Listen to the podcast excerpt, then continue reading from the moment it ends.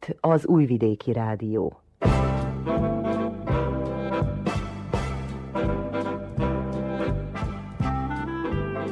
Mozaik.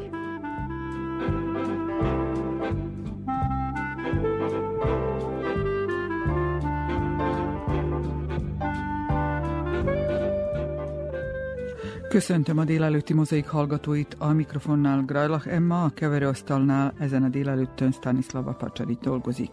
A mai hétfő az, eb- az ebben a hónapban, amikor egy vajdasági település jelenéről, múltjáról és lehetőségeiről beszélünk. Ezúttal Délbánátban, Torontálvásárhelyen jártam.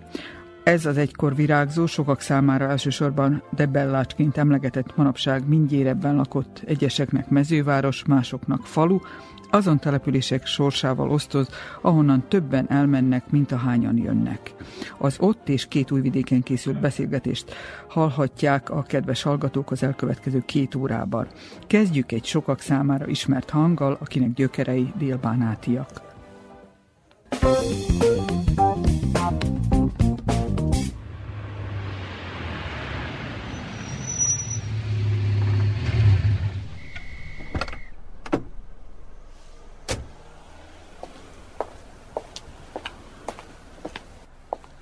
Hazajöttünk.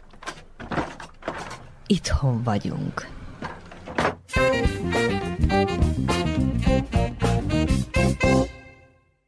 Körösi István az Újvidéki Színház színművésze már régóta újvidéki lakos, de mielőtt lehorgonyzott volna itt, volt néhány kiruccanása a szülőfalujából. Én Debejacsán születtem, és egészen a középiskoláig ott tanultam, magyar nyelvű alapfokú általános iskolába jártam. Akkor nagyjából két magyar osztály volt, és egy vagy kettőszer. Most egy magyar van, és kétszer. Akit tudta, tehette, kivándorolt Magyarországra.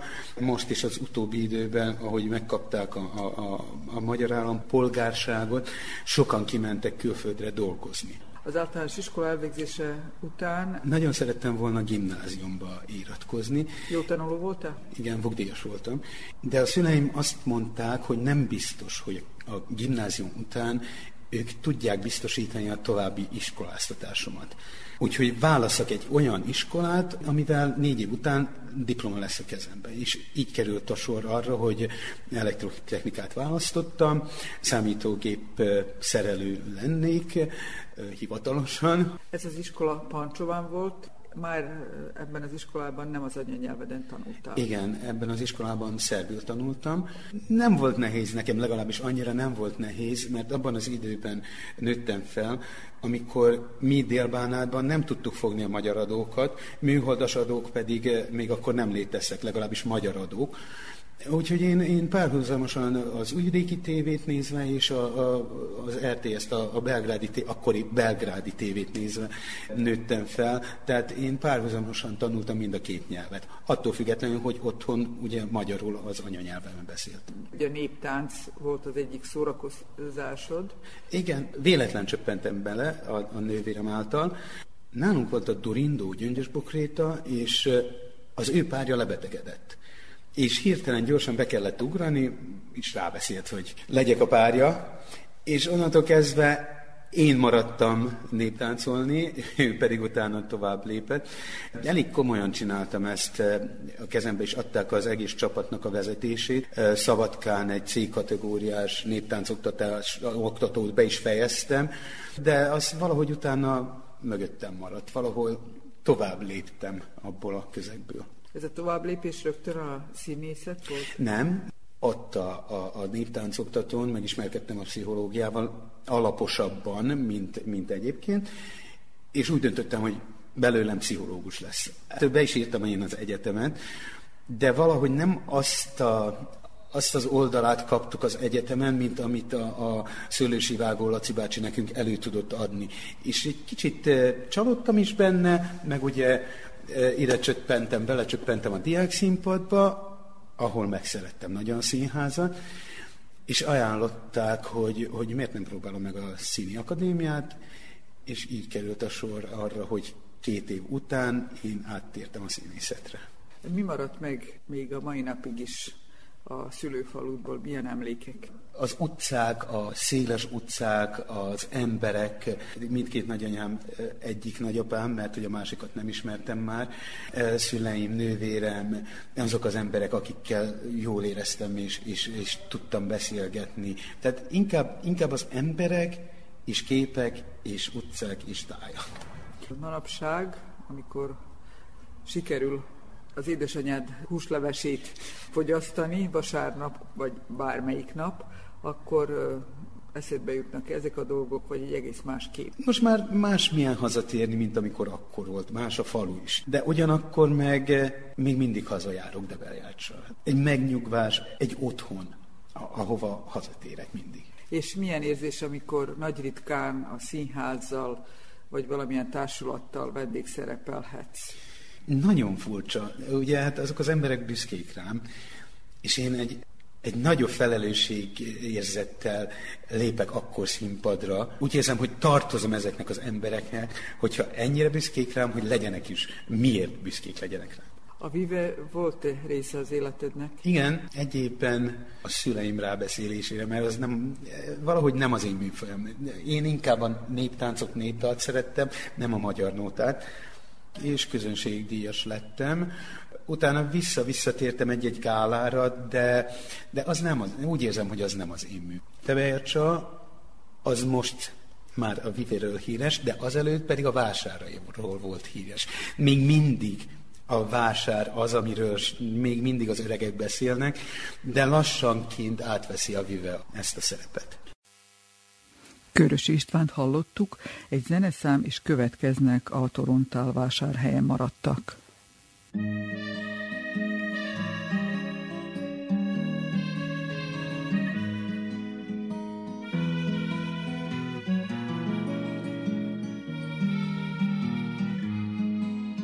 A sok kacat, ócskaság mi évek óta összegyűlt, Szerte széjjel ott hevernek ők, a polcokon meg mindenütt gyertyaszál, gyöngyszemek, felébe tört mézes kalács, hajcsattok és karkötők, s egy régen elszakított lánc.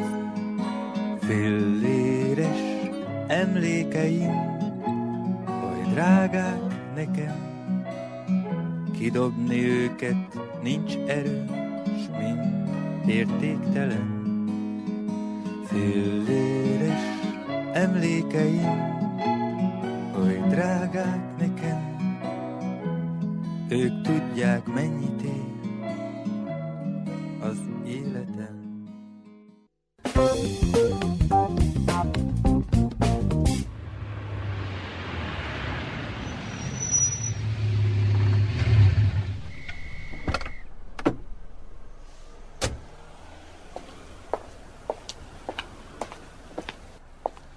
Hazajöttünk.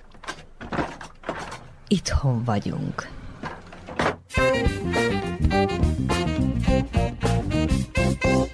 A szülőváros nem templomtorony, és nem térszökőkúttal, s virágzó kereskedelem és ipar, a szülőváros egy kapuaj, ahol először gondoltál valamire, pad, amelyen ültél, és nem értettél valamit, pillanat, a folyóvíz alatt, mikor valamilyen régi létezés emlékébe szédültél vissza, simára csiszolt kavics, melyet megtalálsz a régi asztalfiókban, és már nem tudod, mit akartál vele. A hittantanár kalapja, melyen barna folt égtelenkedett, szorongás egy történelemóra előtt, különös játékok, melyeket senki nem ért, és következményeiről álmodsz egy életen át. Tárgy egy ember kezében, Hang, amit éjjel hallasz a nyitott ablakon át, és nem tudod elfelejteni. Ez a szülőváros márai szerint. Hát, hogy mi a szülőváros ezeknek az embereknek, akik itt ma összejöttek, majd kiderül. Első beszélgető társam Torontál vásárhelyen, Darko Gelailia professzor, aki a vegyészeti tudományok magisztere, gyógyszerész, és a szülőhelyének nagy szerelmese, ami azt jelenti, hogy a történelem is foglalkozik szabad idejében. Itt született, mindenfelé járt, iskolába, de aztán visszatért ide. Az elemiskolát és a gimnáziumnak az első két évét itt végeztem. A gimnáziumot nem Nagybecskereken, mivel édesapám Nagybecskereki születésű volt, a vegyészeti tudományokat Belgrádon, a Vegyészeti Egyetemen. Munkából léptem, aztán 98-ban beírtam a gyógyszerészetet, befejeztem a gyógyszerészetet, és a Gyógyszerészi Egyetemen szereztem magisztériumi oklevelet. Állandóan kell valamit csinálni, foglalkozom kutatással, a gyógyszerészetben és a vegyészetben, mivel a kutatások pénzbe kerülnek, mivel én biokémikus vagyok. Mostan az utóbbi időben jobban kutatok a gyógyszerészet történelemben, és hát itt a, a szülő, én mondom majd szülővárosomban, azért mert Torontál vásárhely nem falu, jövőre lesz majd 150 éves, ahogy a hely megkapta a mezőváros jogot, amit sajnos az első világháború után nem nagyon használják, a mezővárosok megvan, Nagybecskereki történelmi levéltárban vannak nyomok erről. Ha a monarchia nem esett volna szét, ahogy szétesett, mi megkaptuk volna a szabad királyi város jogot. A munkahelye Pancsovára és Belgrádba irányítja, igen, igen. de a szülőhelye, vagyis az otthona itt van, Torontálvásárhelyen. Hát, Miért? Szeretek mindenfele elmenni, de itthon szeretek hálni, aludni. Ide vagyok kötve azért, mert hát így is voltam nevelve. És hát itt mindig tanálok érdekességeket. Szóval Torontál vásárhely sajnosan ma, és Torontál vásárhely valamikor, ez egy szörnyű nagy eltérés. Ez elszomorítja? Egy kicsikét szomorít, de azért buzdít is arra, hogy csináljunk valamit, hogy ne engedni, hogy az el legyen felejtve. Abban a, a dologban, amivel én foglalkozok, én mindig mutattam, hogy Torontálvásárhelyen ez valamikor hogy volt, és hogy ezt kell most csinálni, úgyhogy most már elég sikeresen is csináljuk, mivel van ez a társulatunk, ez az Ógyógyszertár társulat. Két mondatban, hogyha erről hallhatnánk? Mint társulat, azelőtt működtünk, mint egy ilyen szappankészítő manufaktúra. Én részt vettem abban, kértek tőlem segítséget, hogy értek a, a dologhoz, hogy állítsak nekik receptúrákat, és akkor én azt csináltam. Mert én ezzel a kozmetikumokkal és a, a, az illatszerekkel, mert én úgy jutottam a kozmetikumba, hogy az illatszereket állítottam elő, állítunk most is elő illatszereket. Mivel az illatszergyártás elég drága hobbi, akkor kellett volna alkalmazkodni, hogy valami mást is bírjunk csinálni, hogy bírjunk oda jutni, hogy bírjunk, bírjunk ilyen vegyszereket vásárolni. Tehát megkeresni az állást. Megkeresni, megkeresni. Úgyhogy ez, ez nem profitabil munka, mindjárt mondom. Ugye, mi, nem a pénzért csinálja. Nem, nem a pénzért csináljuk, nem. Ebből nem lehet, igen, ez szenvedély. Az emberek figyelmét leköti. A, igen, leköti a figyelmét, és amióta működünk, mint társulat, ugye, akkor a Belgrádi Gyógyszerészi Egyetemről jönnek ide, és jönnek Pancsováról a technikai iskolában, ott van egy ilyen gyógyszer kiképző technikum, azok jönnek évente, és akkor ebbe a terembe összejön egy 50-60, valamikor 100 személy is, és akkor itten tartunk ilyen előadást arról, hogy a, a valamikor a gyógyszertárban a gyógyszer, gyógyszer, gyógyszereket hogy állították elő. Egy történész veszett előnben többek között a gyógyszerészet és Igen. a vegyészet mellett. Szabad ideje van? Hát van szabad időm is, persze, hogy van szabad időm is, és, és van szenvedélyem is, hogy és hát a szenvedély... És családja is van? Van családom is, persze. Egy fiam van, ő tanhallgató, ő Belgrádon van, vettant tanulmányoz, és saját akarata szerint az elektrotechnikát csinálja, úgy, hogy az elektrotechnikán Két egyetemre jár? Mostan egyre, a vettan az készen van. Egyre jár az elektrotechnikára, vagyis az elektrotechnika az csak egy főiskola mostan, mert hát nem lehetett csinálni, gondolom, vettant is. Gondolom, az, az, az, az, nem ment. Mindig azt mondta, hogy te is kettőre ment, mert én mondtam, hogy fejezd be az egyiket, aztán menj a másikra, akkor ő, ő avval volt, hogy te is kettőt csináltál, mondom, igen, én is kettőt csináltam, de befejeztem az egyiket, akkor befejeztem a másikat is, aztán csináltam tovább, ugye? És a utód számít visszajönni a szülőhelyére? Amilyen most a helyzet, gondolom, hogy nem fog visszajönni egyelőre. Ha itt változna a helyzet, akkor visszajönne biztosan, de azért, mert itt nem bír munkát kapni. Ez, ez zavar bennünket, ugye Belgrádon munkát lehet kapni. És a nagyvárosok vonzása mennyire csábítja el innen az embereket? Csábítsa a nagyváros, de itten szerintem jobban csábította a népet a magyar útlevél. A magyar útlevél egy nagyon jó dolog, gondolom, én nem mondok semmi rosszat rá.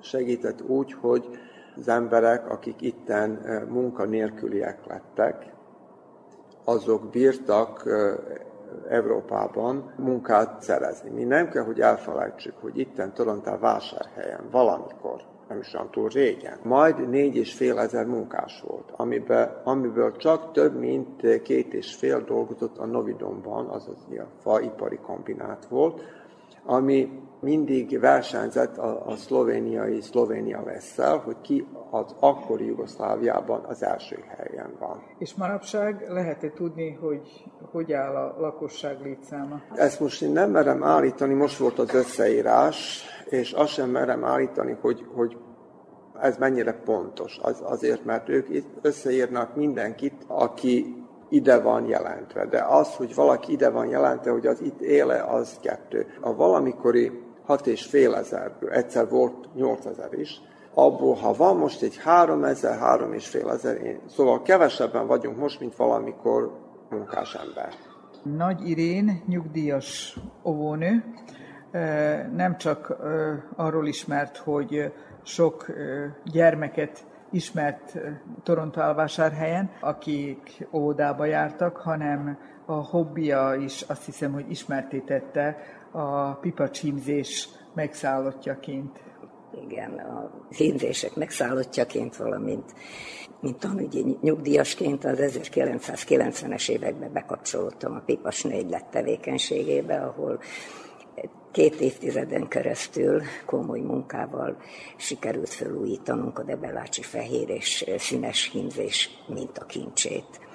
Ez a hímzés, ez Kizárólag ezen a tájon ismert? Igen, az ügyeskező hímzeasszonyokkal közösen újra hímeztük elődeink fakuló, foszladozó hímzésein található mintákat, és a felújított hímzéseinket kiállításokon ismertettük, mutattuk be és népszerűsítettük vajdaság szerte, valamint Magyarországon is, Hódmezővásárhelyen, Budapesten, Szegeden, mint Szenten, és így tovább.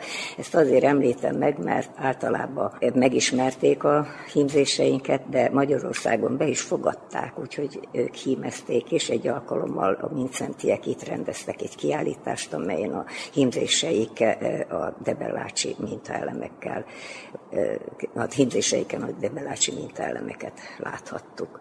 Ezeket a mintaelemeket le lehet -e teljes egészébe, hogy úgy mondjam, utánozni, vagy van, aki módosít rajta? Ennyit módosítottunk rajta, hogy a földgyűjtött mintaelemeket új kompozíciós formába helyeztük. Ez azt jelenti, hogy modernizálták? Hát egy kicsit igen.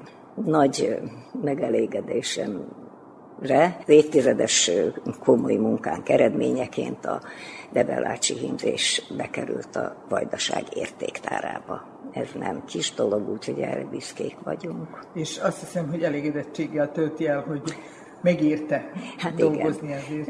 Sokat dolgoztunk, ugye felújítottuk, és akkor népszerűsítettük kiállításokon több helyen megismerték, és befogadták, és hímezték is. Meg kell jegyeznem, nem vagyunk televízió, és a kedves hallgatók nem láthatják hogy önön egy szép hímzett mellény, van. Most ez nevezhető modernnek, vagy hagyományosnak? Ez az, amit az, erede, az eredeti mintaelemeket új kompozíciós formába helyeztük, és hát hímeztük magunknak a nőgylet énekkarának mellényeket hímeztünk, akkor kötényeket, fölújítottuk a debellácsi viseleteknek a hímzéseit, és hát népszerűsítettük.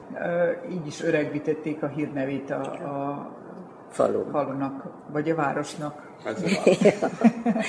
Na még és... csak annyit szeretnék, hogy tájszobánkat 2003-ban nyitottuk meg a széles nagy közönségnek, és az itt látható 1918-ból származó kék színű virágdíszes bútort, az ügyeskező hímzőasszonyok beöltöztették szobabelső díszítő hímzésekbe. A tájszobában található hímzések, például a párna végeken, a lepedőszélen. Ezek őrzik a fehér hímzés mintaelemeit, valamint az abrosz, a függöny, szárny és az elhelyezett díszpárnák a, a rengőn, azok pedig a színes, ripacsolászos mintaelemeket őrzik.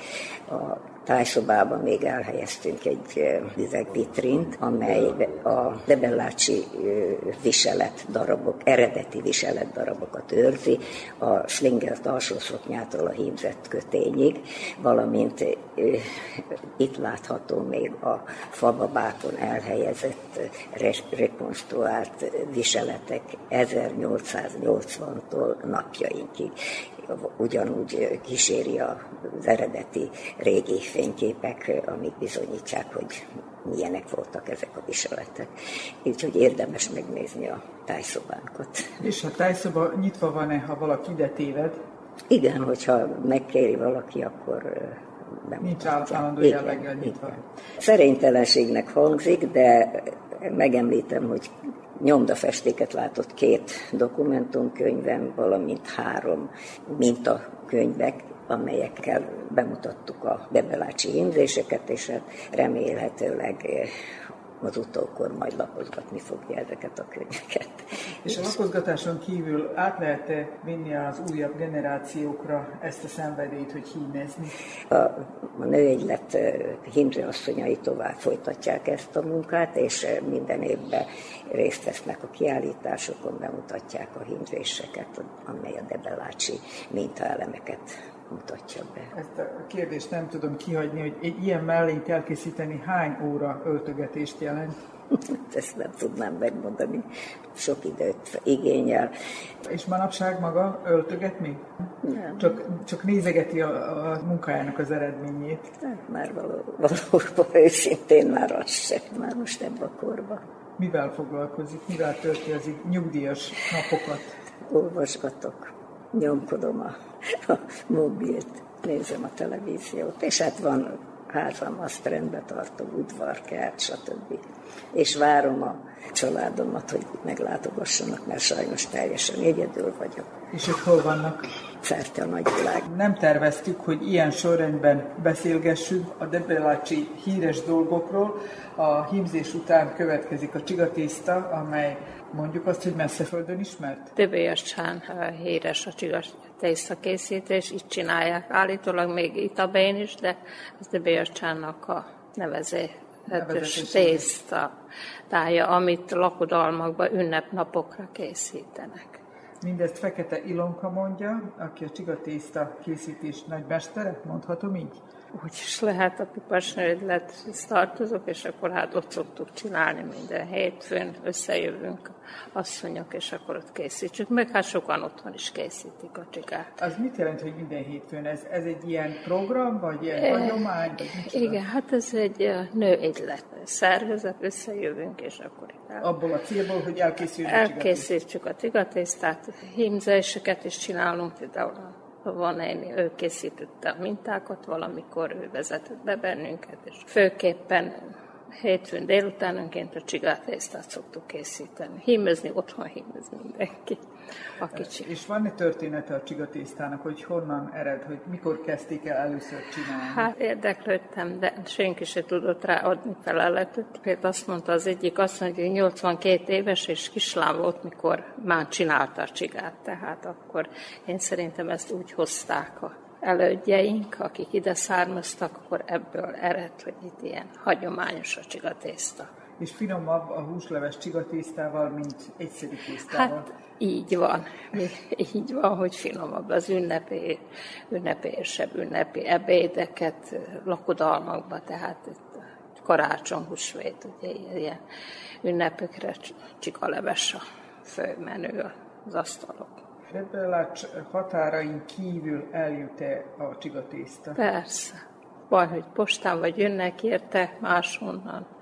Ez azt jelenti, hogy értékesítjük? Értékesítjük, igen, igen, nagyon nagy a kereslet. Melyik az a legmesszebbi hely, ahova eljutott a maga csugatés? Németország, Franciaország, Ausztria, de alig, hanem, hogy már Kanadába is vittek, úgy emlékszük, hogy már oda is eljutott.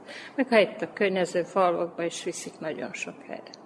Család merre van? Család itthon van, egy lányom van, két unokám, vejem, itthon maradtak. Nem kellett őket marasztalni, hogy nem, nem, nem, nem, nem, nem is volt nekik tervükbe, hogy elmenjenek itt. És mivel foglalkoznak?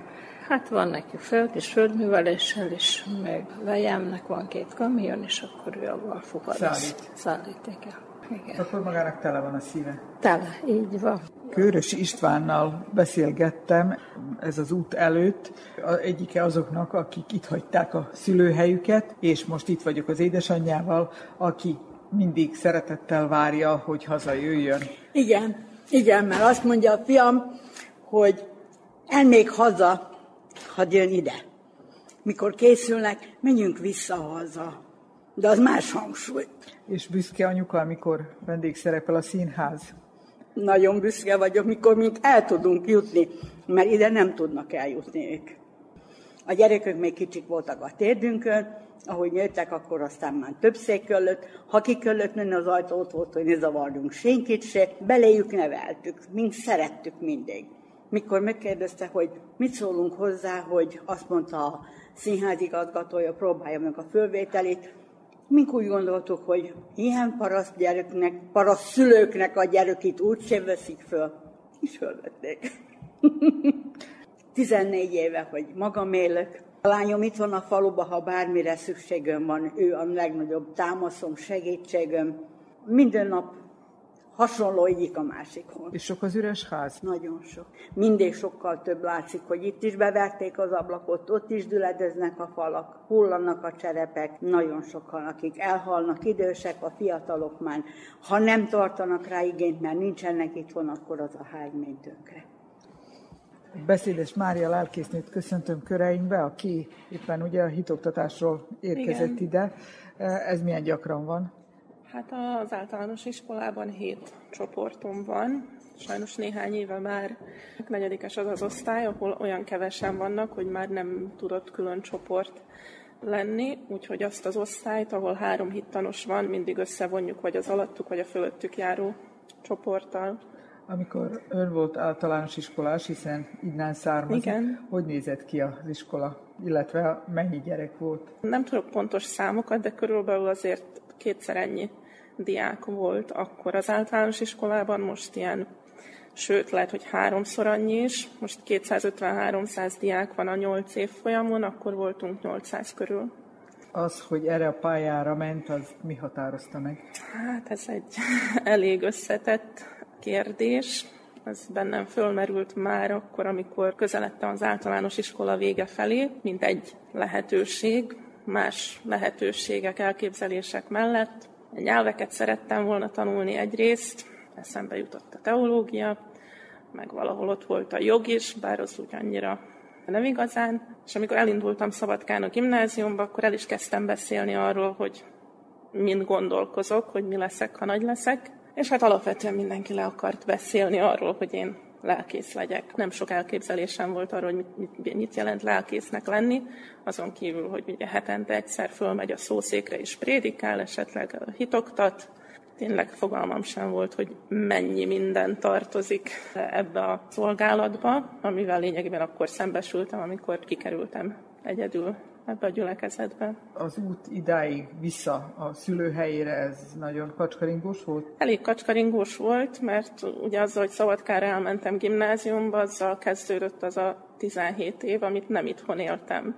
Mire eljutottam az érettségig, addig sikerült is engem lebeszélni a teológiáról, meg hát én magamat is lényegében lebeszéltem erről. Először Budapestre mentem angolt tanulni. Egy évet a Balassi Intézetben, utána egy évet az eltén, angol nyelv és irodalom szakon, és csak utána kanyarodtam vissza ahhoz, hogy akkor mégis teológia és lelkészség, de még utána sem volt ez olyan egyértelmű és végig egyenes út. Pápán kezdtem el a teológiát, három év után kimentem Németországba, először egy évre, aztán vissza Pápára, hanem megint Németországba, egy másik egyetemre, akkor két évet maradtam, és végül Pápán fejeztem be a teológiát, és mindig az volt a tervem, hogy visszajövök a Vajdaságba. Azt nem terveztem, hogy Torontálvásárhelyre jövök vissza, de... Ez, ez, ezt a honvágy mondta? Nem annyira a honvágy, hanem, hanem inkább valamiféle hivatástudat, és az a, az a meghatározottság, hogy mivel innen származom, igazából ebben a térségben, ezen a vidéken tudnám legjobban végezni ezt a szolgálatot. Valahol ez volt az, ami mindig vonzott, hogy visszajöjjek Vajdaságba. És aztán, amikor hatodéves voltam a teológián, akkor kétszer öt hetet Szabadkán töltöttem a református gyülekezetben gyakorlaton. És hát már akkor voltak nem kis zűrök a református egyházban, végül azok alapján meggondoltam magam, és úgy gondoltam, hogy maradok a Dunántúlon. Megtettem azokat a lépéseket, hogy átjelentkeztem oda, bekebeleztek a pápai egyház megyébe. Közben olyan három-négy hónap leforgása alatt kiderült, hogy Szabadkán szükség lesz segédlelkészre hát megkérdeztek engem, és ismerős is voltam a gyülekezetben, mivel Vajdaságban én voltam akkor, aki, aki így voltam is itthon gyakorlaton, meg hát úgy képben voltam, és akkor végül, tehát a Szabadkai gyülekezet Magyarországról kért segítséget, és Magyarországról engem küldtek Szabadkára segédlelkésznek.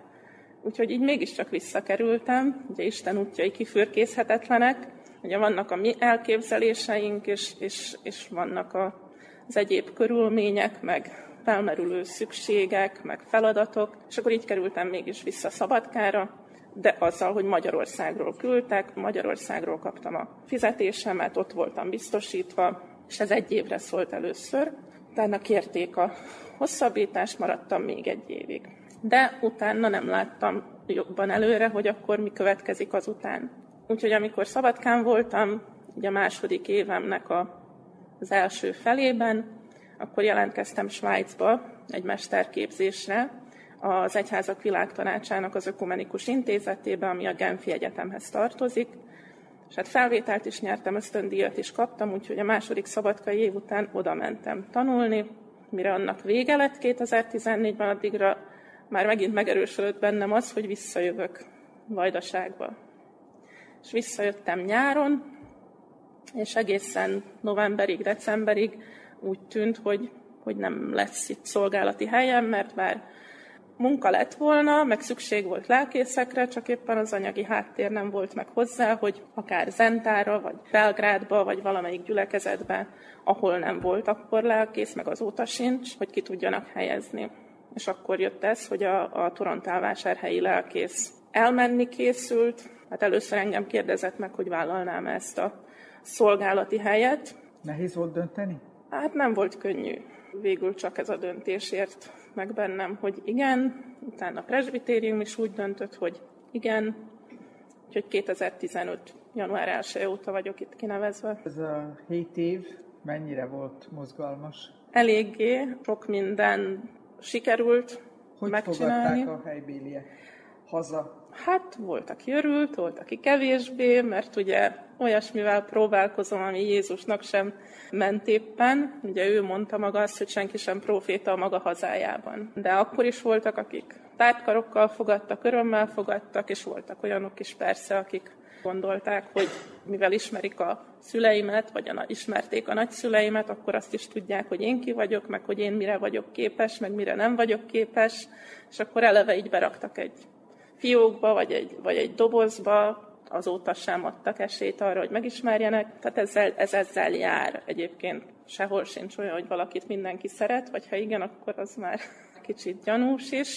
Tehát én nem hiszek a véletlenekben, úgyhogy akkor is így voltam vele, meg azóta is, hogy tehát nem véletlenül kerültem én ide, minden más elképzelés, meg terv ellenére sok mindent meg lehetett csinálni, meg, meg, meg csináljuk, hogy ez nem, nem egy emberes munka egy gyülekezetnek a vezetése. Például, ami, ami ugye látható, annak mindig nagyobb súlya van. Van egy óvodánk 2011 óta, tavaly ünnepeltük volna a tíz éves fennállást, csak hát a Covid az sok mindent átvágott, mert hogy egy ilyen ünnepségre nekünk külföldi vendégeket is meg kell hívni, ugyanis a, az Erlangeni testvérgyülekezet jelentős támogatásával indult el ez a projekt, akikkel azóta is nagyon jó kapcsolatunk van, a Hugenotta gyülekezettel, a magyar állam támogatásával működik ez az óvoda, úgyhogy ez még mindig tolódik.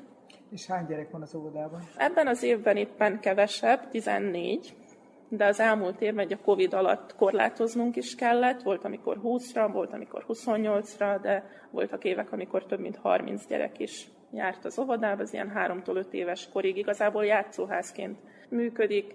Tehát azt fejlesztettük, tovább felújítottuk, mert egy családi ház lett átalakítva használhatóvá. Ezen kívül a templom felújítás az, ami nagyon látványos, látványos igen.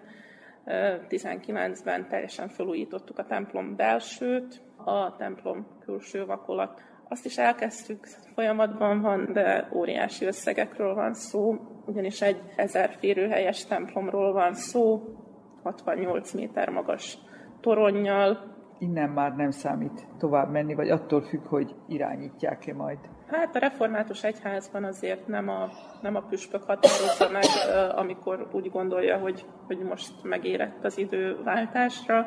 Tehát én, én amikor elvállaltam ezt a, ezt a szolgálati helyet, nem gondolkoztam abban, hogy örökre itt maradok. Szerintem nem is egészséges nagyon sokáig egy gyülekezetben maradni. Külföldön vannak olyan protestáns, református egyházak, ahol meg is van határozva, hogy 7 évente vagy 7-től 12 évente váltani kell a lelkész, például Hollandiában. Ugye az ember gondolkozik, hogy ennyi év, vagy annyi év, tehát még, még, még nem érzem azt, hogy nekem innen el kell menni, de biztos, hogy nem nyugdíj fogok itt maradni. Amikor én külföldön tanultam, meg, meg szolgáltam, akkor a családom az, azok itthon voltak. Két testvérem van, egy bátyám és egy húgom. Még amikor haza is jöttem, akkor is itthon voltak. Azóta a bátyám még Ausztriában élnek, a húgom még Németországban. Persze vannak barátok, meg vannak rokonok, de nem tudom, hogy ez a jövőben hogy fog alakulni.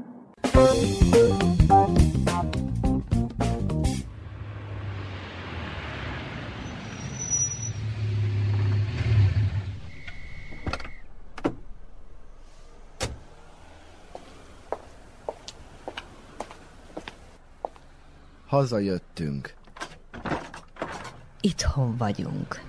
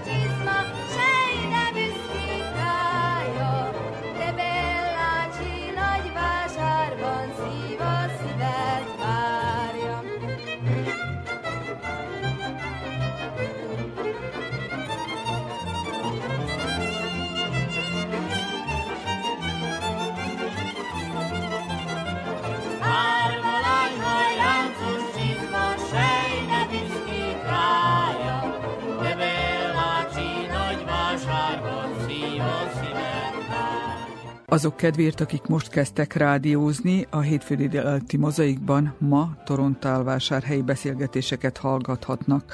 De mielőtt belevágnánk, először egy Torontálvásárhelyen született, most már újvidékivel készült beszélgetést indítunk. Csáki Mihály 56 éve újvidéki lakos, előtte 10 évig Torontálvásárhelyen élt, az a tíz év mennyire maradt meg? Visszagondolok sokszor, és most, hogy jönnek most már az öregedés első eleje, akkor az ember visszagondol arra, hogy hol is indult, meg hova jutott, meg mi történt vele. Hát én azt mondom, hogy a Debercső évek azok nekem a legszebb éveim voltak, a gyerekkoromnak a legszebb éve, az biztos. Azért, mert egy olyan idillikus állapot volt akkor Debelcsán, kezdve attól, hogy azt tudjuk, hogy a falu akkor majdnem, hogy 70-80 százalékban magyar volt, Emlékszek arra, hogy mennyire jó élet volt, sok kocsma volt, sok jó zene, jó cigányzene, magyar zene. Emlékszek arra, hogy milyen nagy társaságok voltak, és milyen nagy volt a, egyáltalán a, a társaság élet is. Az emberek, a szomszédok összejöttek, vagy kártyáztak, vagy beszélgettek, vagy dalikáztak. Emlékszek a cséplőgépekre és ezek, ezekre az ünnepségekre, amikor a nagy munka után megint összeültünk, és összeültek és beszélgettek az emberek, mi gyerekek ott szaladgáltunk, és mindezt néztük, és élveztük mi is. A másik, amire még nagyon emlékszik, és ami nagyon szép emlékem, az, hogy minden vasárnap a református templomnak a körül egy nagyon szép park épült, akkor ennek ma már csak a nyomai vannak. A falu apra nagyja összegyűlt, és hangszorokkal volt körülvéve a templom, és a templom körül mentek a magyarországi slágerek. Kint a gyerekek szintén szaladgáltak, az emberek beszélgettek, társalogtak. Ez egy szinte egy idillikus kép volt, ami ma ugye elképzelhetetlen. Tehát ez egy gondtalan időszak volt. Gondtalan időszak volt, minden úgy tűnt, hogy a, a dolgok úgy történnek, és hogy mindent meg lehet oldani, problémát nem láttunk, nem is voltak problémák. Emlékszek a lakodalmakra, a nagy lakodalmakra, két-három napig tartó lakodalmakra. A szüleim nagyon szerették a magyar nótát, sokszor velük voltam ilyen mulatságokon. Emlékszek arra, hogy apukám milyen jó válogatott magyar nótákat tudott produkálni fél órán keresztül, vagy akár egy órán keresztül. Úgyhogy amikor hallották, hogy Csáki Mihály ott lesz a lakodalomban, akkor már mindenki örült, mert tudták, hogy akkor lesz egy ilyen jó válogatás. Ami még a másik szintén ide tartozik, az a családon belül is, de az egész faluban, hogy mit jelentettek a névnapoknak az ünneplése. Jó, én Mihály vagyok, tehát a Mihály napokról tudok beszélni, de hát a félfalu Mihály volt, ha úgy nézzük, e, és ilyenkor a család összegyűlt, szeptember 29-én, akkor nem néztük, hogy ki jön a szomszédból, ki jön a, a falu másik részéről, mindenki welcome, mindenki e, bejöhetett és társult, és persze cigányzene nélkül nem mehetett akkor se. A másik az augusztus 18-a Ilona nap, amikor az egész család összegyűlt, és gyakorlatilag hazajöttek a család részei Svédországból, Németországból, itt akik szétszóródtak Vajdaságban, és a 30-an voltunk, és ez is úgy megmaradt benne, mint egy nagyon szép emlék. És mi vezérelte a Csáki családot, hogy ebből a szép környezetből elköltözön? Majdnem, hogy azt kell, mondjam, hogy ennek én vagyok az oka, ugyanis a szüleim felfedezték, hogy nagyon korán, hogy szeretem a könyveket, és hogy inkább könyveket forgatok a kezembe, mint szerszámokat. A szüleim úgy döntöttek, hogy elsősorban az iskoláztatás miatt akkor újvidékre költöznek. És akkor így jöttünk ide, a, a negyedik általános után átköltöztünk Újvidékre, úgyhogy én az ötödik elemét már itt írtam be. Apukám Bognár volt, ez a mesterség ma már, már, már régen kihalt, nem ma, ma, ma már teljesen kihalt. Utána a Bognár mesterségből kép, képezte magát és lett belőle asztalos. Akkor megalakult a Novidom, a Novidomról szinte azt mondom, hogy Jugoszlávia szerte tudott mindenki, hogy Debelcsei Novidom eh, mennyire komoly cég volt akkor. Apukám az összmunkaévet a Novidomba töltötte, és ott, ott dolgozta le ahogy felült a Novidom, úgy ő is tovább képezte magát, és kereskedelmi utazó lett, tehát értékesítő volt, a készterméket értékesítette, a nyersanyagokat, a fát azt meg beszerezte, és ez, ez utazáshoz volt kötve, de még abban az utolsó húsz évben is ő szinte minden héten elment a Novidomba, és akkor ez is egy szorosabb kapcsolat volt még a faluval, persze akkor mi is sűrűbben járult. Az iskola évekkel párhuzamosan, mivel hogy akkor a harmonika volt a legelterjedte, vagy a legdivatosabb, inkább így gondolom hangszer, akkor a szüleim találtak nekem egy harmonika tanárt, ez pedig nem volt más, mint Gábor Károly, aki utána eljött Újvidékre, és a sors úgy hozta, hogy utána a gimiben meg zenetanárom volt, és utána a sors meg úgy, hogy megint amikor elindult a Vive, ugye ő volt az egyik főszervezője a Vivének is.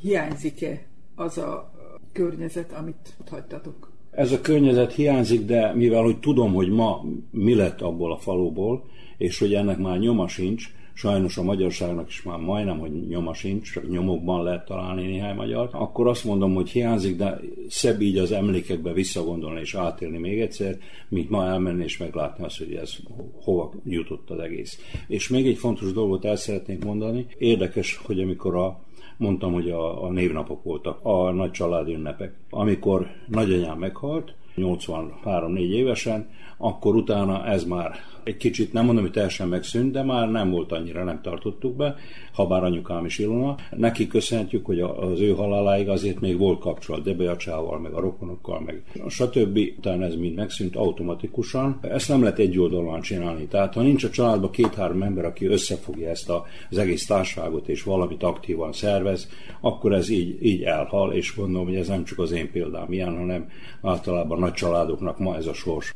Köztudott, hogy a az ízek az embernek nagyon sokat jelentenek, a jellegzetes debellácsi ételek, csigatészta, fonott vagy fontos kalács megmaradt-e az Termi- emlékezetedben? Természetesen, hogy, hogy megmaradt.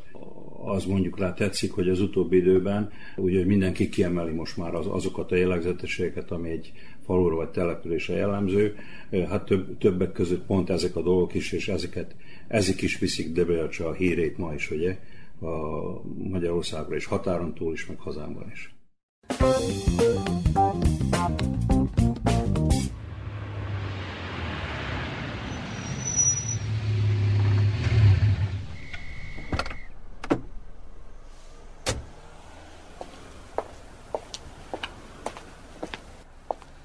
Hazajöttünk. Itthon vagyunk.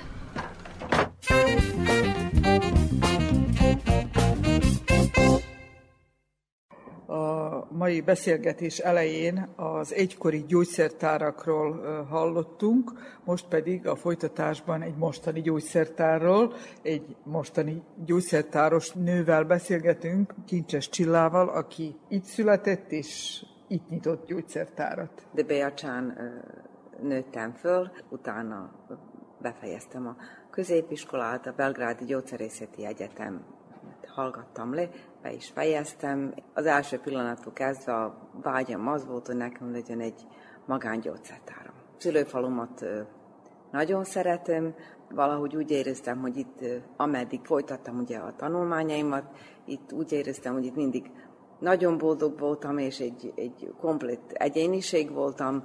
Amíg más helyeken jártam, az, az nem úgy volt. Úgy éreztem, hogy mindig, amikor tértem haza a falomba, az egyetemi évek alatt, akkor, hogy rám várt az a két sor jegenyefa, közepén a református templommal, és valahogy az volt az álmom, vágyam, hogy én ide visszajöjjek, és itt föltaláljam magamat mindenféleképpen ilyen privát téren szerettem volna boldogulni, és hát ez is sikerült is. A gyógyszertár 18 éve létezik. Igen.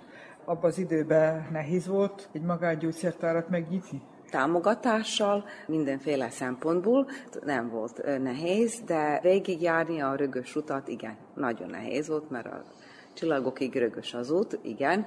Nagyon sok támogatást kaptam férjemtől, és nagyon sok támogatást kaptam a szüleimtől, primárisan édesapámtól, aki szintén gyógyszerész, a gyógyszerészi egyetemnek Belgrádban volt az állandó tanára, tőle ugye szakmai támogatást, az, az anyukámtól pedig kaptam azt, hogy borzasztóan sokat segített a házi munkába, hogy én egyedül bírtam az első évben végig dolgozni a gyógyszertárba az egész munkaidőt, reggel 8-tól este 8-ig. Következő évben már kicsit könnyebb volt, akkor már bírtam fölvenni egy alkalmazottat, és akkor délelőtt dolgoztam, délután lehetem már a kislányommal, és utána fejlődött tovább a munka. Minden esetre privát munka nagyon nehéz, munkaidő nincs, hétvége nincs, ünnep nincs, évi szabadság nincs.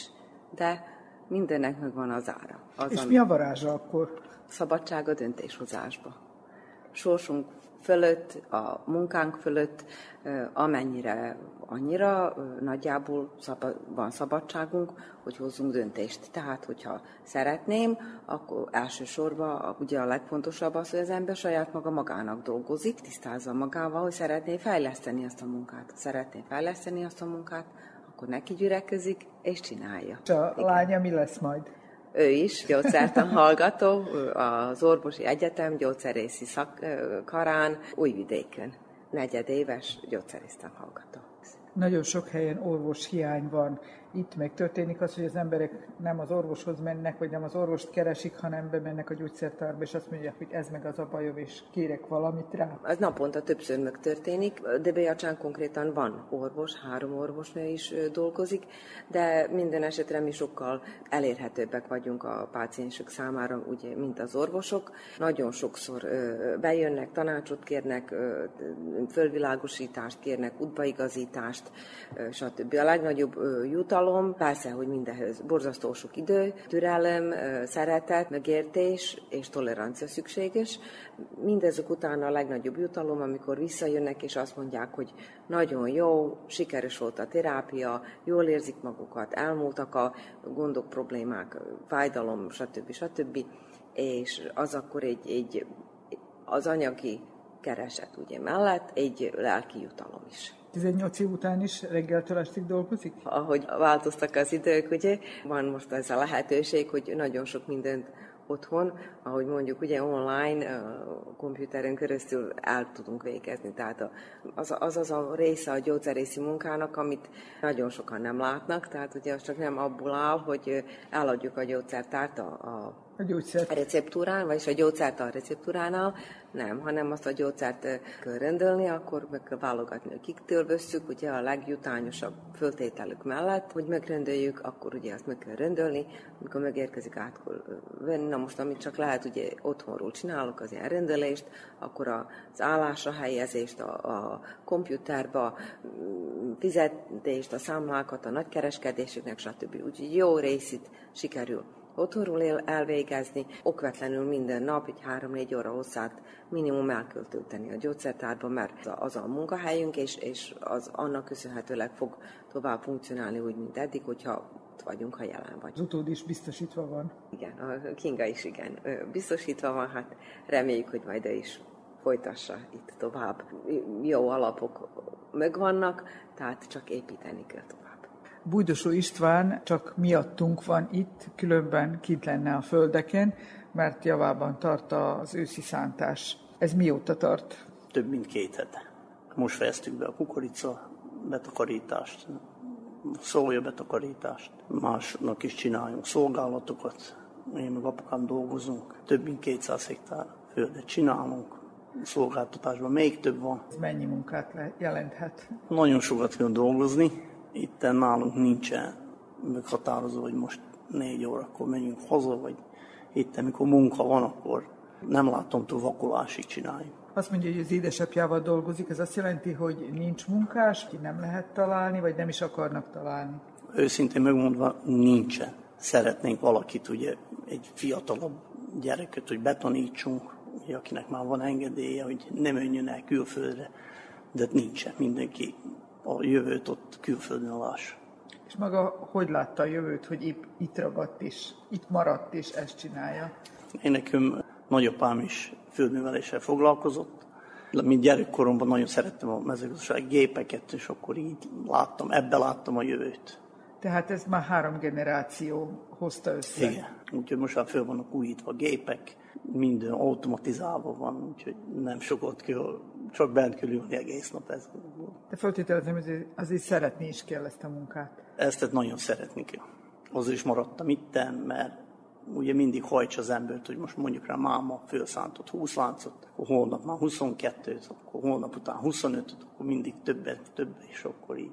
És akkor egyik traktort, akkor már vettük a másik traktort, másik ekét, és akkor most a ketten vagyunk kint. Csak földműveléssel foglalkoznak, vagy állatokkal is? Nem, csak tiszta földművelése. És nincs a ház körül semmilyen állat? Nincs. van otthon egy tyúk, csak neki kell venni a húst, meg a tojást, és egy. Van egy fiam, én szeretném, hogy azt folytassa. Ő is néha beszokott segíteni, ugye, de ön is iskolába jár. Amikor bírom, akkor kiküldöm a mezőre, és akkor most az idején... Mondjuk csak, hogy hány éves? Ő 13 éves most. És 13 évesen már lehet a traktort vezetni? Persze.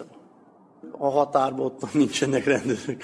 Tehát ő már még van fertőzve, hogy szereti ezt csinálni? Ha szereti, csak az, hogy most mondjuk az iskolában nem bírom kiúzni, mert én is úgy vagyok vele, hogy először az iskola az első, aztán ugyan mindegy, hogy most mit fejez be, ha ügyvéd, ha doktorátust, ez a földművelés, ez befogad mindenkit. Ha pilóta, ez mindenkit befogad. Utána ugye, hogy eldönti, hogy nem akar tovább, vagy nem lesz munkalehetőség, akkor itten bír mindig dolgozni. Ez a munka mindig megvárja. Manapság a fiataloknak nehéz elindulni. Nagyon nehéz elindulni, mert ez olyan, hogy megkötött lábbal szaladni akarunk. Nagyon nehéz. És akkor nem is kell csodálkozni azon, hogy sok az üres ház, sokan elmennek. Hát elmennek, mert nincsenek gyárak, azelőtt voltak gyárak, rengetegen dolgoztak. Volt a földművelés szövetközet, ott is rengetegen dolgoztak.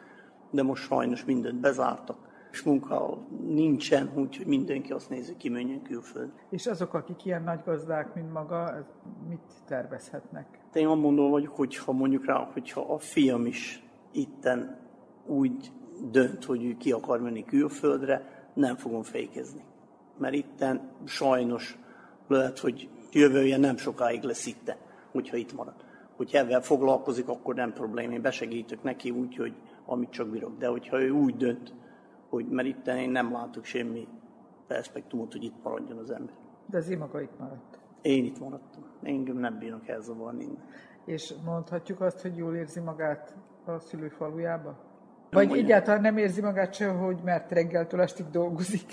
Hát nem, meg van én nekem is a szabadidőm, úgyhogy szakítok saját magamnak szabadidőt. Én Kanizsán fejeztem a középiskolát, aztán beírattam a gépészeti egyetemet Újvidéken.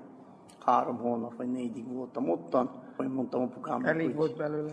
hogy ez nekem egy kicsit nehéz, úgyhogy én abba fogom hagyni ezt de azt mondta, akkor haza kell jönni és dolgozni. Én mondom, akkor nem gond, csak nem bírom. Egyszerűen magyar nyelven fejeztem ottan, kanizsán, itten pedig szerb nyelven, és az az átvágás kicsit nehezebb, nehezemnek tűnt, és akkor úgy gondoltam, hogy jobb, hogyha még abba hagyjuk, hogy ne fizessük ugye ottan a lakbért, és akkor én gondolom, hogy nagyon jól döntöttem, mert az osztálytársaim, ugye, akik ottan befejezték aztán az egyetemet, nem annyira vitték, mint én.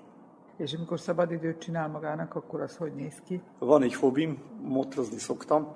Ugye vannak baráti köreim, akkor megbeszéljük mondjuk, hogy péntökön nem megyek dolgozni, és akkor egy weekend, péntek, szombat, vasárnap, akkor elutazok valahol. Szokott néha a feleségem is jönni. Motoros találkozókra? Igen. Drága hobbi ez? Nagyon drága hobbi. Na, mindig külföldre szoktam menni. Itten már ugye bejártam minden motoros találkozót, itten nem annyira érdekes most is szeptemberben voltam Ausztriába, ahol egy olyan 80-90 ezer motor volt. Ez a hobbi, úgyhogy... Ez egy ilyen adrenalin a mindennapokra? Itt pihenek. Szóval amikor elmegyek, akkor itt élvezek, pihenök, ezt a három napot arra szánom, hogy élvezem azt a három napot, amit nem dolgozom. Koncertek, muzsika, sör? Igen, rock koncertek, hát sör is van, ugye, de én nem használom az alkot, abszolút, úgyhogy csak a zene miatt, meg a barátság miatt mert a barátság az egy nagyon nagy szükség van az embernek, hogy nagyon jó barátai legyenek. És itt a faluban vannak-e barátok? Persze. Tehát nem ment el éppen azért mindenki? Nem, hát nagy része a barátomnak is mezőgazdasággal foglalkoznak. De ez korosztály, vagy? Hát persze, persze. persze. Hát vannak öregebb két-három évvel, de itt vannak korosztályok, egy év, két év különbségek. Vannak, de na, mindegyik ilyen nagy gazdák.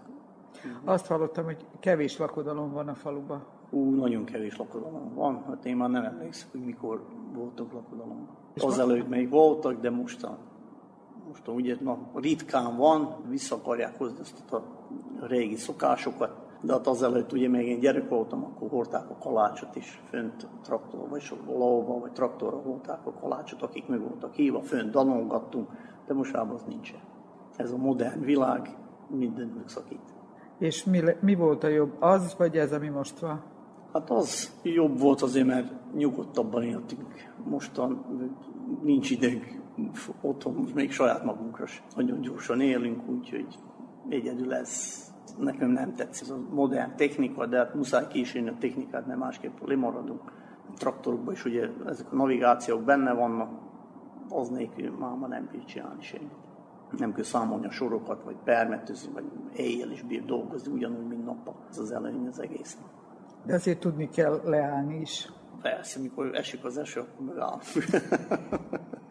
Jó, köszönöm szépen. Nincs itt szíves. De Beacsa hírnevét öregbíti a fontos kalács is, hiszen messze földön ismert ez a lakodalmi, hogy úgy mondjam, kellék. Igen. Kalánka Judit nyugdíjas nevelőnő a beszélgető társam, aki nagymestere ennek. Manapság milyen gyakran van szükség erre a fontos kalácsra? Nyaranta körülbelül minden hónapban talán készült csináljuk. Nagy keletje van neki, áruljuk is, mint humanitárius segélybe adjuk, ajándékba visszük a faluba, az időseknek betegöknek, gyereköknek osszuk szét. Most legutoljára a 80 évesek kapták a fontos kalácsot, most pedig készülünk a Mikulás bálra, és most a Mikulás bálon is fogunk, a Mikulás majd ajándékba hozza a vendégeknek. Az kicsike, nem ekkor, az kicsike, de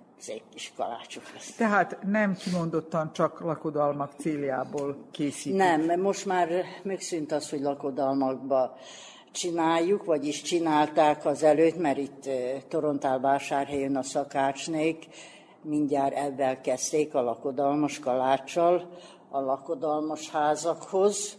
Csütörtökön éjszakali dagasztottak, éjjel, megkelt reggelre már a tészta. Férfiak dagasztottak, nem volt dagasztókép, a férfiak dagasztottak, mert körül 150-200 kg lisztből csinálták. Tehát csütörtökön kezdték? Röggelre kész kellett, hogy legyön, mert a lakodalmas háznál, a vőlegényháznál is, és a mennyasszonyos háznál is kész kellett, hogy legyen a fontos kalács, vagyis a lakodalmas kalács. Tehát külön csinálták a lányos igen, háznál, külön igen, a fiús háznál. És még hozzá külön szakásné is volt. És akkor először elkapták a fiatalok. Az ifjú párnak a kalácson rajta volt lamp. Ez szimbolizálta a fiataloknak a kalácsot. Kisült a kalács, akkor csütörtökön délután, két órakor, fogatos kocsival, kidíszített kocsival hordták minden házhoz a kalácsot. De nagyon kellett vigyázni, hogy, hogy sötétedésig odaérjenek. Aki nem kapta el sötétedésig a kalácsot, volt olyan, akik nem is mentek el a lakodalomba. Azért fontos kalácsa fontos kalács. Tehát ez volt a jele annak, hogy tényleg meghívott Igen. vendégek Igen. a lakodalomba. És a lakodalomban nem volt édes kalács, nem volt délután, az csak majd később, estelőtt, hanem a fontos kalács volt főszelve tányérokon, és az volt az asztalra téve délután. És ki lehetett számítani, hogy egy mondjuk 100-200 fős lakodalomhoz hány darabra igen, van szükség? Igen, igen. Most is, mikor csináljuk, először megbeszéljük, most 50 kg lisztből csináljuk, 80 kilóból csináljuk, hogy kinek hordjuk el, mert kimarad, azt mindig ajándékba elosztogassuk ajándékba és most pedig már, már hát itt két éve van, lakodalmakba kérik, úgyhogy mi süssük a lakodalmakba is a kalácsot. Ez azt jelenti, hogy visszajött a divatja? Igen, ahol van ilyen nagyobb lakodalom, még a kisebbre is, és igényt tartanak rá, már jövőre le van foglalva három lakodalomra fontos kalácsok. Ide, Igen, helybe. van a dátum, hogy mikorra, hogy, hogy mink is tudjuk azt. A... Ez a mi? Ez a női civil szervezet? Igen, ez a Magyar Művelődési Művészeti Központ. Ez az aktivitás, ez pénzkereseti forrás, vagy csak egy Nem, szórakozás? ez hagyomány. Ez mi azért kezdtünk ehhez, mert ez, ez a Torontálvásárhelyi hagyomány, és mink a hagyományt ápoljuk, nem csak a fontos kalácsban, ami létezik, létezik mindenhova, ahova csak hinnak bennünket, mi elmegyünk a népdalokkal is, ahova hívnak bennünket ilyen bálakba. Mi nálunk a sor magyar, nem tudom, tudják ki mi az a sor magyar, néptánc, ez is már még a nagyanyáink is járták, ez nagyon szép szintén. Ez a sor magyar, és már hívnak bennünket ilyen bálakba, hogy Előadják. megnyitóval, igen, hogy mi nyissuk meg a bálat ebben a mi sor magyarunkkal. És sokat változott-e Torontálvásárhely azóta, mióta fiatal volt? Jaj, nagyon. Minden más volt akkor, mint mostan. Nagyon sokat változott. Gondoltuk, hogy talán valamennyi haladt előre, valamennyire, de mikor szétnézünk a faluba, más volt akkor a Torontálvásárhely. Már csak abból kifolyólag, hogy kávéházaink voltak. Volt tánctermünk. Volt ö, nagyon sok minden volt, ami gyárjaink volt nálunk, volt a módacipőgyár, a fafüldolgozó vállalat, a téglagyár, a földműves szövetkezet, nem is tudom, mit sorolja, hogy mi volt. És még. munkanélküli nem igen volt. Nem is volt munkanélküli. Mindenki talált magának munkát. A zobodánkban 120 gyerek volt. A az óvodától a napközisökig. 120 gyerek, ez, ez még volt. Aztán lecsappantunk. Mostan számbelileg nem tudom körülbelül, de 60-nál nem hiszem, hogy több gyerek. Mi kellene, hogy történjen, hogy megváltozzon a helyzet? Talán a munka lehetőség, talán a fiatalok hozzáállás, ugyanúgy az idősebbek hozzáállás. Itt mindenki el van fásulva, hogy, hogy talán nem érdekli senkit se, nem, nem tudom, hogy, hogy mi lehet ennek az oka. De valami, valami van. Nem találják fel a fiatalok magukat, nincsen nekik eh, munkalehetőség, nincs nekik szórakozás. Ez mind olyan, hogy, hogy valamit változtatni kellene, de lehet, hogy talán még a felnőttek se tudják, hogy mi lenne az a változás, amit, amit meg kéne fordítani, mert nagyon szükséges lenne. Balagi Béla most Torontálvásárhelyi lakos. Igen. Volt, amikor nem az volt. Igen. De annak idején itt született. Így születtem. Torontálvásárhelyen, igen. Az 1970-ben kimentem külföldre, Németországban, Stuttgartban éltem. Mikor elértem a nyugdíjas kort, akkor visszajöttünk, fiam, menyem, két unokám van, egy fiúgyermek és egy kislány. Ő kint ott van, a fiam dolgozik, a menyem szintén. Ez most nagyon dióhéjba meséltál, de visszamegyünk a 70-es évekhez. Igen. Abban az időben az egy új dolog volt, hogy az emberek nyugat felé kezdtek kacsingatni, Igen, és, igen. és elindultak a nagyvilágba Igen, dolgozni. igen, akkor. Ez nagy döntés volt a maga Hát nézd, ez olyan döntés volt, amikor az ember fiatal, idehaza éltem, itt voltunk, mi privátok voltunk, idehaza mészárszékunk volt nekünk, és akkor szüleimben nem megegyezés volt. És én úgy Nem gondoltam... tudtak egyet érteni. Igen, én úgy gondoltam, hogy én vagyok a fiatal, nekem kell távozni. Volt még két féltestvérem, azok itt maradtak, én pedig eltávoztam a feleségemmel. És új életet kezdtek. És itt újról kezdtünk mindent, a nulláról kezdtük újra. Meg szabad kérdezni azt, hogy meddig jutottak? Úgy volt, hogy ide-haza építettem szintén, akartam privát lenni. 85-6-ba, amikor vissza akartam kerülni, mivel a fiam ide-haza volt, nem akartam kivinni, azért, hogy ide-haza maradjon, hogy ne változtassuk, hogy németül, akkor mi vissza, ide, visszajövünk, akkor úgy, úgy határoztunk, hogy ide-haza marad, itt jár iskolában. Amikor mivel a Kovácsici községben nem egyeztünk meg az adóviszonyok végét, és akkor azt mondtam, hogy pakolunk, és jössz velünk, úgyhogy ő ott fejezte a szakmát, szintén mészáros szakmát befejezett, de nem azt csinálja utána. Azt mondja, nézd, én nem jöttünk vissza, akkor én valami könnyebbet keresek, mert a mészáros szakma elég nehéz. Akkor átment ilyen városi buszt hajtotta, az neki a szakmája mostan. Meg van elégedve, nézze. Jó fizetés van a városnál. A munkaviszonyok pedig úgy, hogy mind, mindig kell dolgozni. Ott nem, nincsen válogatás, hogy most hétköznap dolgozok, vagy vasárnap dolgozok, Vagy este. vagy ünnep, vagy este, vagy éjjel. Ott muszáj dolgozni. De azért kapják rá azt a különbséget kapnak a fizetésre rá. Meg vannak elégedve, szépen keresnek. És honvágy volt-e azokban Hát, az években, amikor még nem volt nyugdíjas? Ugyanilyen honvágy volt? Nekem az első honvágyak voltak az első tíz év. 10-12 év addig mindig az volt a honvágyam, hogy én visszajövök. Amit itt hagytam, én azt újról kezdem itten. Visszajövök, visszajövök, a feleségem minden, ha most nem szégyülnél visszamenni, azt hiszik, hogy lusta vagy, nem akarsz dolgozni. Mondom, nem arról van a szó. Én nekem valahogy én e, itt ez a Devércsán, Torontálvásárhelyet, egész más életet éltünk abban az időben, itt volt a rengeteg barátiság, sokan, sokan voltunk itten. Nagy megértés volt ebbe a faluba valamikor régen. vagy város, vagy hogy nevezzük, mezővárosnak. És mindig vissza akartunk, a feleségem pedig ő nem. Nem, ő mindig azt mondta, na, na, én nem, én nem jövök, nem jövök.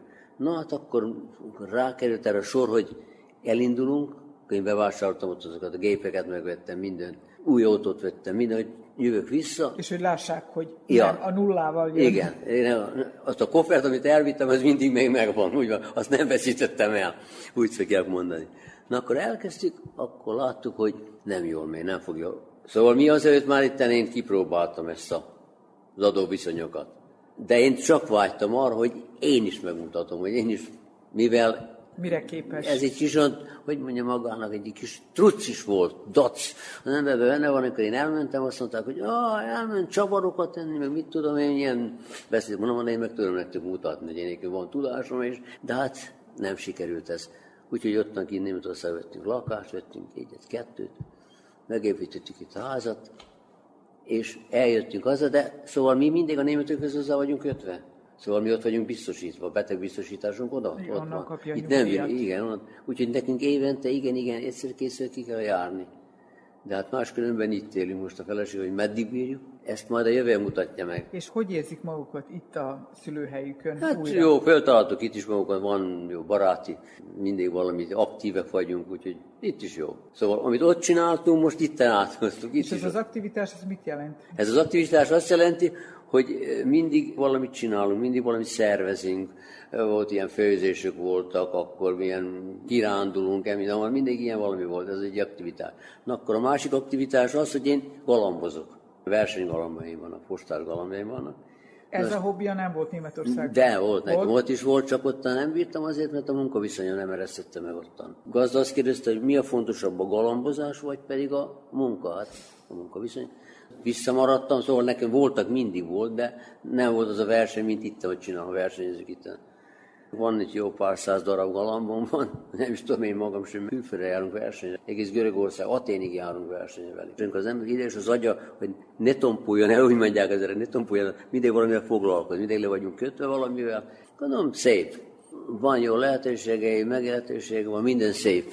Milyen gyakran mennek vissza Németországba? Tavaly voltam novemberben, elmentem, márciusban jöttem vissza. Akkor utána volt a feleségem, kint volt. És van, vannak még a faluban ilyen nyugdíjasok, akik időskorukra visszatértek? Vannak ott a szomszédságban, vannak egy franciaországiak, azok is vissza, azok kimentek még 68-ba, azok is szintén visszajöttek. Három házas pár, négy ha van, de mi voltunk az elsők így, aki Hazamertek? Hazamertünk. Hát igen, mert sokan mondták, hogy ja, most eljöttök onnan, ti megszoktátok ottan mindig, na mondom neki, nézd, meg lehet szokni mindenit. Nézd. És meg kellett szokni azt, ami itt várta magukat? Hát igen, tudja, hogy hogy van ez? Ez, ez két nemzet. Mi mások vagyunk itten, a németek mások ottan. A németeknél ott megvan az a pedántság, ottan nincsen, hogy mm, sokat beszélünk, az keveset csinálunk ott három-négy szó, öt szó be van fejezve. Ott akarják látni, hogy mit tudsz, mit az mutatsz. Eredményt. Igen, nálunk már könnyebben, hogy hát elhagytam, bocsánat így, bocsánat úgy, ez így van, és ezt, ebbe bele kell jönni, mert mondjuk vannak itt barátok, barátok, akik jönnek onnan, azt mondja, ti már beleszoktatok itten Szerbiába. Mondom neki, én beleszóltam szokva azelőtt is.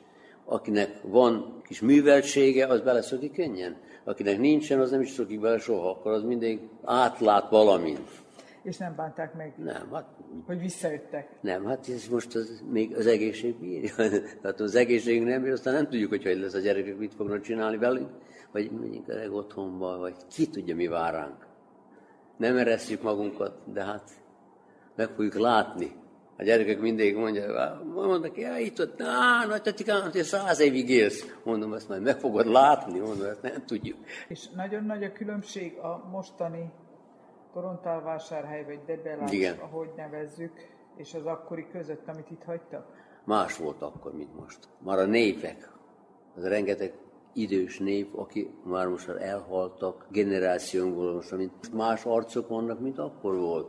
Olyan egyetértő népek voltunk abban az időben, fiatalság, annyi fiatalság volt itt nálunk, mulattal nem tudtunk helyet kapni egy mulatásra, mert annyian voltunk.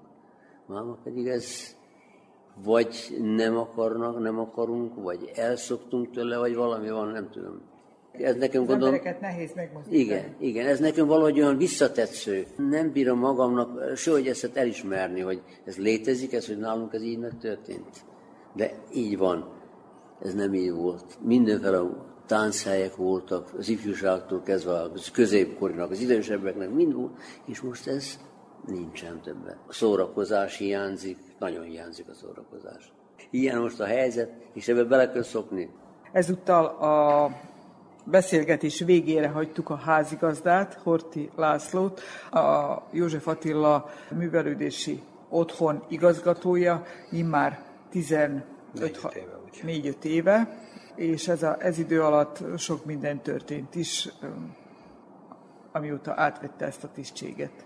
Igen, 2008 folyamán fel lett újítva ez a, az 1200 négyzetméterű épület, ami a, tulajdonképpen, amit használunk, itt van két kis termünk, van, van egy nagy termünk, szép színpadunk, vannak lent öltözők, toalettünk is van, lent is, fönt is. Nekem a fő feladatom az, bár én úgy gondolom, hogy karban tartsam, és én azt hiszem, hogy aki volt itt esetleg nálunk még mostanában is lássa, hogy ez sikerül is akkor, amikor átvette ezt a tisztséget, akkor ez el volt hanyagolva? Hát szóval nem mondhassuk rá, hogy el volt hanyagolva, hanem egyszerűen öreg volt. Ezt az épületet tudásuk szerint 1950 körül építette a falu népe. Akkor, hát, amikor minden felé épültek Igen, ezek. igen, igen. És karban tartották, amennyire bírták, de hát akkor az anyagok se voltak olyan minőségű, nedvesség is volt mindenfele, és az ajtók, a nyilázárok is már el voltak száradva sok helyt, úgyhogy elég rossz, úgy őszintén az elég rossz állapotban volt.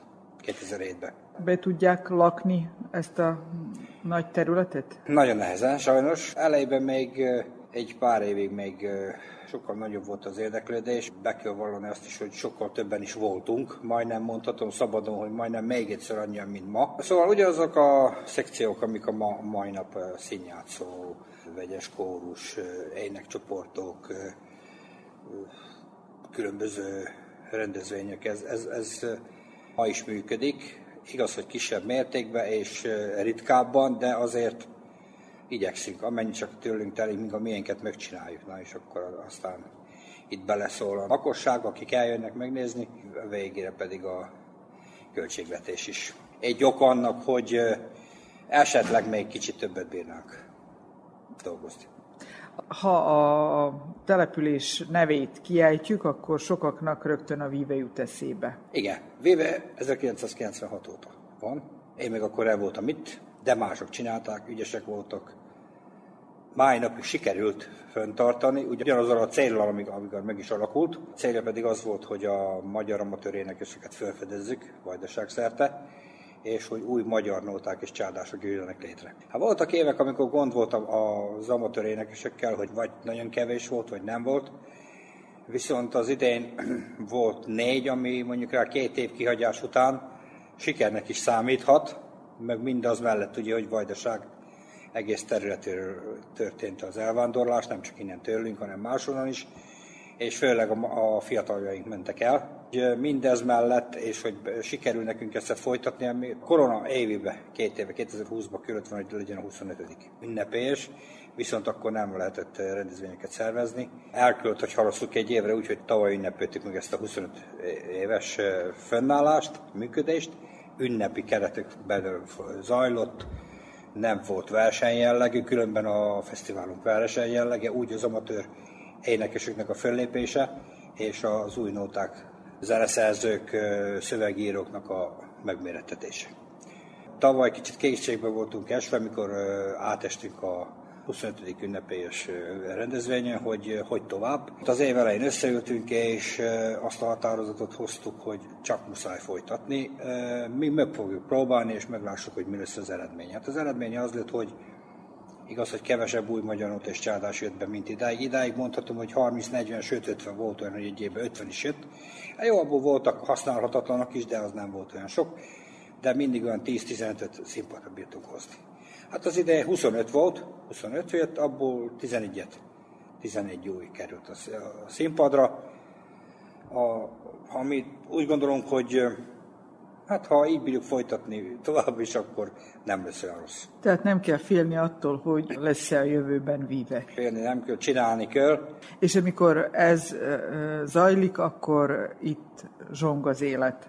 mikor a, megtörténik az az egy este tulajdonképpen ez a rendezvény, akkor az, az úgy, úgy, úgy, úgy látszik, akik, akik eljönnek ide és megnézik, végighallgassák azt az estét, az két-három óra hosszás, sőt, néha még több is hosszabb műsor, hogy hó, hát ez nem is volt olyan komplikált, mert egyszerű, viszont összehozni annyi énekest a zenekart, a szerzeményeket, összerakni az egész képet, díszlet, hangosítás, világosítás, szóval van itt mit csinálni, úgyhogy egy pár napi komoly munka, és akkor, akkor bírjuk finálézni az egész, az egész munkánkat, amit, amit elkezdünk tulajdonképpen még februárban, mert most is úgy lesz, mert mindig eljön úgy volt, hogy február végén, március elején jelentessük meg a, a heti és a napi sajtókban, a hét napban, magyar szoba és a családi körbe a pályázatot, hogy jelentkezzenek azok, akik érdekelve vannak, hogy föllépjenek, mindegy melyik kategóriába.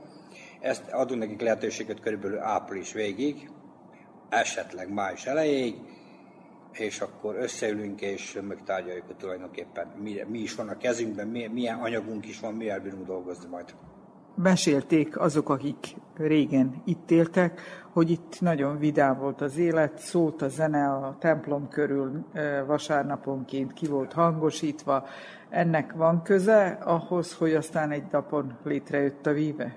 Hogy nem itt hiszem, az emberek nem, szeretnek mulatni, hát, énekelni. Igen, igen. Hát mondjuk ott kell kezdeni, vissza kell menni nagyon-nagyon-nagyon régen, amikor tulajdonképpen, tulajdonképpen Torontálvásárba és Debiacsa mondhassuk, hogy 90%-ban, nem mondjuk, hogy 100, de 90%-ban magyar ajkok lakták, ugye, és akkor teljesen más volt az élet is. Arra én is emlékszek, egy gyerek voltam, amikor itt a központban voltak ezek a kihangosítók, és este fele, sőt, még vasárnap, szombat, vasárnap egész nap, de szintén a sarok mellett a tükrös előtt ottan viszont minden vikenden zenekarok zenéltek, úgyhogy itt voltak itt padok, székek. A kocsma, kocsma volt különben itt egy kávéház, mivel hogy nem volt olyan nagyon nagy kapacitása neki, akkor így kint is sokkal többen ülhetek. A nyár az mindig nyár volt, a tavasz az tavasz volt, az ősz az ősz volt, úgyhogy mondhassuk úgy, hogy áprilistól szeptemberig zajlott az élet. Vitkai Gyula, akiről tulajdonképpen kapta ez a rendezvény a nevét, Debiacsovas Torontál lakos volt aki esetleg ismeri a magyar nótákat. Például az egyik leghíresebb, amit még minden fel az egész világon énekelnek, az a megfordított kocsi ugye? Abban is kezdjük minden rendezvényünket.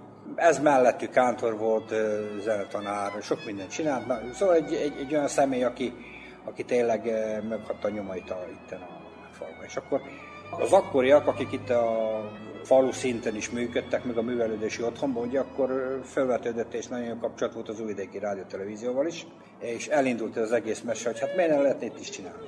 És akkor vitkai vetélkedő, és akkor úgy lett ennek a vitkai vetélkedőnek lett tulajdonképpen a rövidítése a vive. És akkor aztán kezdett fejlődni. Annyit mondhatok még akkor, hogy én is sőt, még ütöttem 2007-ben még, még egy pár évig. Itt meg kell említeni, hogy notatáborok is voltak. Szóval az azt jelenti, mit teljött, hogy összeszedtük ezeket a jelentkezőket, ezeket a fiatal, általában fiatal magyar nóta énekeseket, és itten június utolsó vikendjén, de volt, hogy négy-öt napig is itt voltak nálunk, akkor jöttek a zenetanárok az ilyen különböző hangos, vagy nem tudom, ami, ami, ami össze van ebben mindenködve a kiejtésekkel, meg a mindennel, és akkor itt foglalkoztak velük. Úgyhogy ezután is volt egy előadás, és ottan volt olyan személy, aki, akinek sajnos megköszönték a részvételét, de úgy gondolták, hogy nem alkalmas éppen, hogy fölépjön a vetélkedő. De a java része az, az volt, és akkor én mondom, amikor videóttem 2007-2009-ben, ha jól emlékszem, 20 jelentkezők is volt egy évben. Meg, meg aztán az kezdett az csökkenni, aztán ugye ott a 2015-6-ban, ott aztán már nagyon, ott, ott már 10 alá estünk, ott akkor így még mindig csökkentünk, úgyhogy mondom, hogy két-három éve visszamenőleg volt olyan, azt hiszem két év is egymás után, hogy sajnos egy sem volt. Nem, hogy nem volt megfelelő, hanem egyszerűen nem jelentkezett senki. És most újraindulnak 25 év után. Hát szóval még tulajdonképpen folytas. Megünnepeltük a 25. születésnapunkat, és akkor kérdés volt, hogy mivel hogy sajnos vannak személyek, akik eltávoztak a, az élők soraiból, és akik a Vivenek a gerince volt tulajdonképpen, mondhassuk így, Mészász Bába Lúcia, ő még itt van közöttünk, Szakálas Otto, bele segítenek ők, ők tavaly a, az utolsó, illetve a 20. után megköszönték, hogy, hogy itt lettek, hakör segítenek továbbra is, de most egy teljesen új csapat állt föl, ilyen fiatalabbak, mondjuk idézőjelbe, ugye, Hát vannak fiatalabbak is, de közöttünk is van már, akik szintén ilyen kicsit Hát nem vagyunk épp annyira idősek, de már inkább oda tartozunk, mint a fiatalok közé. Úgyhogy most egy teljesen új garnitúra van itt, aki ezt, aki ezt csinálja. Volt, aki több ötletek, hogy esetleg át kéne valahogy alakítani ezt, de akkor az már nem az lenne, ami, ami tulajdonképpen, ami miatt megalakult ez a ügy. Megmondtuk, hogy próbáljuk folytatni, és ameddig megy. Magadás. Hát az idén sikerült, reméljük, hogy jövőre is, meg továbbra is.